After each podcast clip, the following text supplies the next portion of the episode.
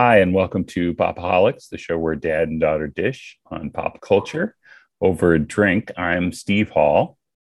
I'm Kate Hall. And I'm going to be talking about some interesting pop culture stuff today. Kate, what are you drinking? I'm drinking coffee. Black coffee as well. So let's get right into it. So maybe since this seems to be our recording time, maybe we need to like branch out and, you know, do like some fancier coffee. Mine's just regular, just like you said, just at home coffee. Maybe I need to like do a little French press or something like that. Caramel latte macchiato or something. Yeah. Macchiato. Okay. Yes, that too. All right. So what pop culture have you been consuming, Kate? So I finished the novel The Vanishing Half by Brit Bennett, which was a Christmas present from my sister. Mm-hmm. And I really loved the synopsis of the novel from Brit Bennett's website. So I'm going to quote that. So this story is, quote, is at once a riveting, emotional family story and a brilliant exploration of the American history of passing. Looking well beyond issues of race, The Vanishing Half considers the lasting influence of the past as it shapes a person's decisions, desires, and expectations, and explores some of the multiple reasons and realms in which people sometimes feel pulled to live as something other than their origins. And passing being passing as in a Black person passing for a white person. So okay. The story follows two twin sisters, Stella and Desiree, who are light-skinned, and Stella decides to pass, and then the story goes from there, and she doesn't tell anyone that's what she's doing. So it goes from there, and it was a really, really interesting, emotional read, not just because of the twin story, but all of the, you know, their family and other characters that come into the story. So it was really good. I just finished it a couple of days ago. So I recommend that. And do you think, what did you learn from it as a white person?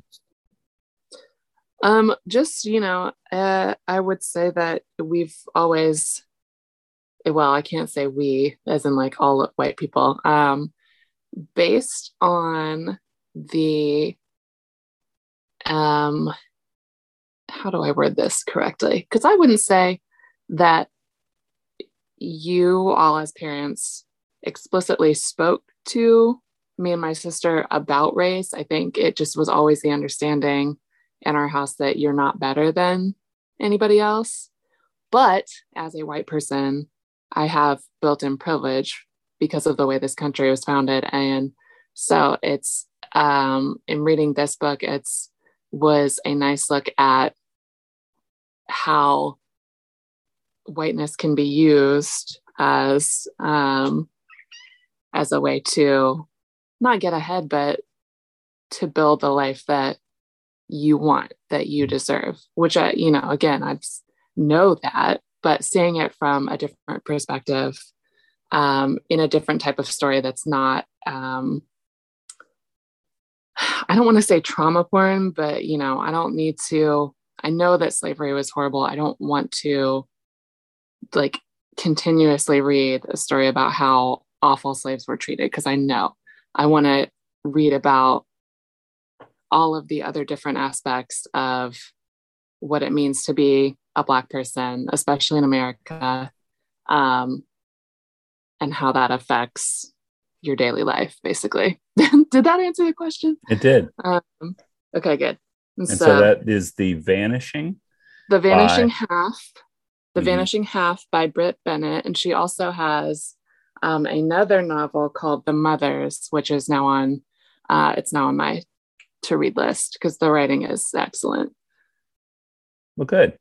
Well, yeah. I'm going to take us in a different direction. My wife and I were reading a New York Times Style magazine profile of the Japanese animator and writer-director Hayao Miyazaki, and that particular that was in the December 5th Times, and the article was entitled "Animation's Greatest Magician: Hayao Miyazaki comes out of retirement to cast one last spell. And he doesn't say in this profile what his final film is going to be that he's working on. But anyway, my wife and I got to talking, and we realized we had both seen his movie Spirited Away, which won an Oscar, but none of his other movies that we could recall. So we had a mini Miyazaki film festival in our living room this past weekend. I checked out 3 titles from the library. My Neighbor, and I'm going to mangle this because I can't say it. My Neighbor Totoro, right?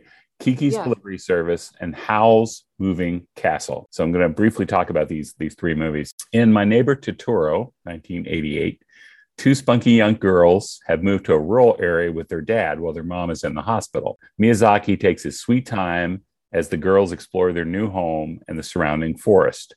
They are befriended by a forest spirit who looks like a giant, fat bunny rabbit with short ears. Totoro roars and has very big teeth, but really he's a huge old softy. The visual flights of fancy in this movie are wild. The girls are also befriended by a giant cat bus. So it's a cat, but it's shaped like a bus, and you can ride inside the cat, but then the cat can also talk and stuff. It's just pretty crazy. And then you see one of the reoccurring themes of Miyazaki's work here, which is a reverence for nature and the scenes of like the forest with the wind moving through the trees or rain. It's just gorgeous. Kiki's Delivery Service, 1989. This is probably my favorite of the 3 movies. Features 2 other Miyazaki themes. First of all, Kiki is a typical heroine of his. That means she's independent, she's determined to make things happen, and she's right on the cusp between girlhood and womanhood. So she's a young witch who goes out on her own for a year's worth of training and has misadventures operating a delivery service on her broomstick. Now, everyone in this vaguely French town where she ends up is obsessed with newfangled technology, especially this dirigible that's anchored outside of town. And this brings us to one of other Miyazaki's frequent themes, which is sort of a mistrust of technology. And so naturally in this movie, things go wrong with the dirigible at a time when Kiki's struggling with losing her powers. So I thought this was just really wonderful. And the English voice talent for these movies is outstanding. For example, Kirsten Dunst is the voice of Kiki. Phil Hartman is the voice of her black cat, and other characters were played by Debbie Reynolds and Janeane Garofalo. Garofalo? Almost got it. And then in Howl's Moving Castle, Christian Bale, this is a perfect choice, casting choice. Christian Bale plays the tortured title character, a wizard fighting his personal demons. Billy Crystal is a wisecracking fire demon. And Lauren Bacall is the Wicked Witch of the Waste. Not the West, the Waste. The Waste. And then at different points, Howl's would-be love interest is played by Emily Mortimer and Gene Simmons, who was in Spartacus, Guys and Dolls, a ton of other movies. Howl's Moving Castle, which is from 2004, feels steampunkish. Wait till you see the rickety castle moving along on its thin legs, belching smoke, looking like one of the walkers from The Empire Strikes Back, fused with a boiler and old car parts. This movie also, it features conflict between 2 warring nations, and there are these vivid scenes of bombings that are just incredibly destructive. And so naturally, this reflects the sensibilities of someone who was 4 during World War II when U.S. planes attacked the city where his family was living and they had to flee, even as the incendiaries were still falling. I will say, though, for all its anti-war message and surreal visuals, Howl's Moving Castle felt to me like the weakest of these movies, with some weird characters for weirdness sake, and a very convoluted, meandering plot. So as you can tell by my description there, when you have one of these film fests, you can see the themes that are present in a director's work. You can see their strengths and also enjoy some great movies. And so I would recommend trying this. We're thinking about either Kurosawa, or maybe Stanley Kubrick, 2001, that guy. So we'll see. Yeah. Cool. Well, I don't really have anything else to talk about. I'm currently reading Ariadne by, did I write her name down? I think it's Jennifer Saint. So it's a retelling of the myth of the Minotaur. Like King Minos has the Minotaur, you know, his kingdom demands a sacrifice from, I believe, Athens of, I think it's 14, like 7 boys and 7 girls to keep this Minotaur, like, quote unquote, at peace. So the two kingdoms don't war. And so instead of focusing on the Minotaur, it focuses on King Minos's daughters, Ariadne, who in the original myth is kind of partially responsible for the death of the Minotaur. Like she helps the hero kill the Minotaur, and Phaedra, who is the sister of Ariadne. So this follows them after the Minotaur has been killed, and it explores themes. I wrote down explores themes of deceit, women finding their power, their voices, and those awful conniving quote unquote heroes and how they affect everybody else's lives. Because Theseus is the hero in the original myth. And I like how this retelling is like, is he really a good guy? Or is he, you know, is he only doing things to make himself into this like larger than life presence? And so, yeah. And so I've noticed you've been on we've heard several. Yeah, I've been on a like ancient myth works kick. Of art here, pop culture. Yeah. What's going on there? Well, I think it's a trend because it's a trend that's happening in writing now, because last year, I think at about the same time, I read Circe by Madeline Miller, which was about the sea witch, you could call her. And she makes appearances in like the Odyssey and a couple of other epic myth stories. And then Madeline Miller also wrote Song of Achilles, which I didn't get to read until late 2021. So I think it's just based on the types of like historical fiction, retelling stories from a different perspective type of like genre that I'm into, right. Then it just like pops up. And I was nervous to start Ariadne because on my library app, it's like, oh, fans of this, you'll love this. But also I found sometimes that's great and it works and it's true. And sometimes you're like, this isn't really like, you know, yes, I like this story, but just because of this like algorithm or, you know, recommendation, that doesn't necessarily mean that I'm going to like the next story. But in this case, it has worked that way, thankfully. Mm-hmm. So, because we know I hate to stop reading a book because I'm just mad. I see it through to the bitter end. Yeah. Well, I just started The 69 Nails by Mike Shevdon, Shevdon. I got this at Goodwill, and he has a series that is Courts of the Feyre fairy, I think, because it does Eyre Feyre. Yeah, fae, fairy, right? I think basically, yeah. And so this is an urban fantasy. And the deal is that there's sort of a secret war going on beneath the streets of London. This dark magic has been released, and the main character thinks he's having a heart attack on the subway.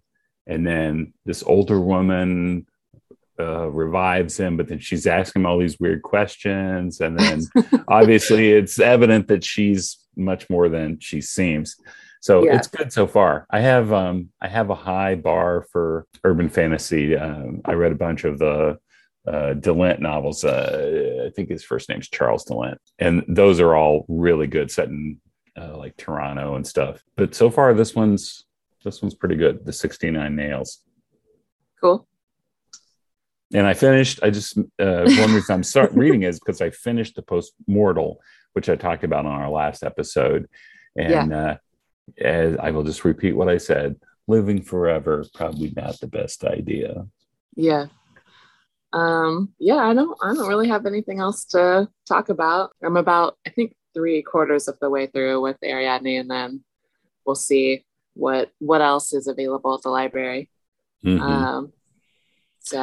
Well, I will say I've been listening to The Nude Party, which you sent me a link to their music. And I'm pretty sure that our friend Bruce tried to give us tickets to a Nude Party show before we knew who they were. And also we already had plans, so it didn't work out. But they're a bunch of young guys originally from North Carolina. They got together at Appalachian State University their freshman year. Their sophomore year, they moved off campus and got a house where they could all, work on their instruments, be a band.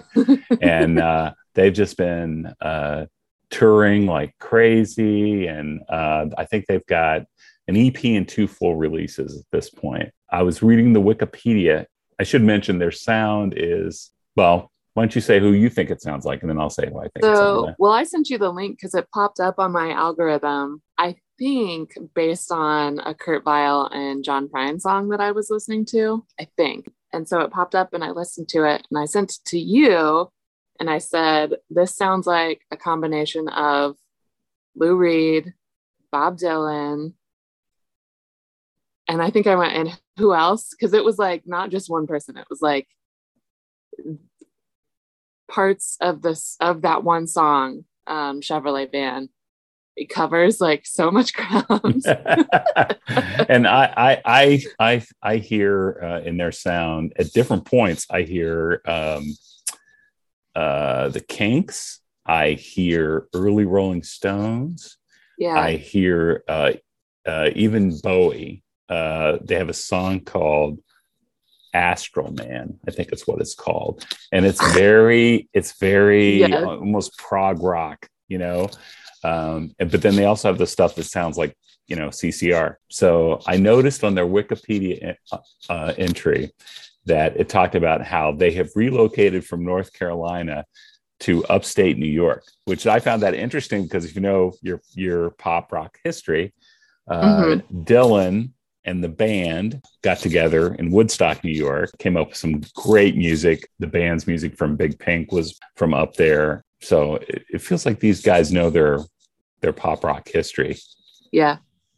So no, I shouldn't say that. That's kind of mean. I was thinking like, they were like, well, this type of sound is successful and fun and people like it and it's fun to play. And so maybe we should like, you know, if it ain't broke, don't fix it, which is fine. You don't have to be original.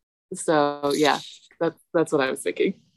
Well, I was thinking that these sounds tend to be cyclical and pop up periodically, you know, every decade or so. So that's what I was thinking. But anyway, if you're interested in checking them, anyone out there is interested in checking them out, The Nude Party. They're on our playlist for the episode that has We Are Lady parts, the very guitar-oriented episode, which is 60... 2 I think so. 52 or resident kid expert just joined me. Popped in. Yeah his school meeting just ended, so he's taking a break for a second. Yeah All right. for a little while, just for a little bit. Okay. All right. At 1:30 p.m. that's when my next meeting is. Mm-hmm. Okay, well, good for you.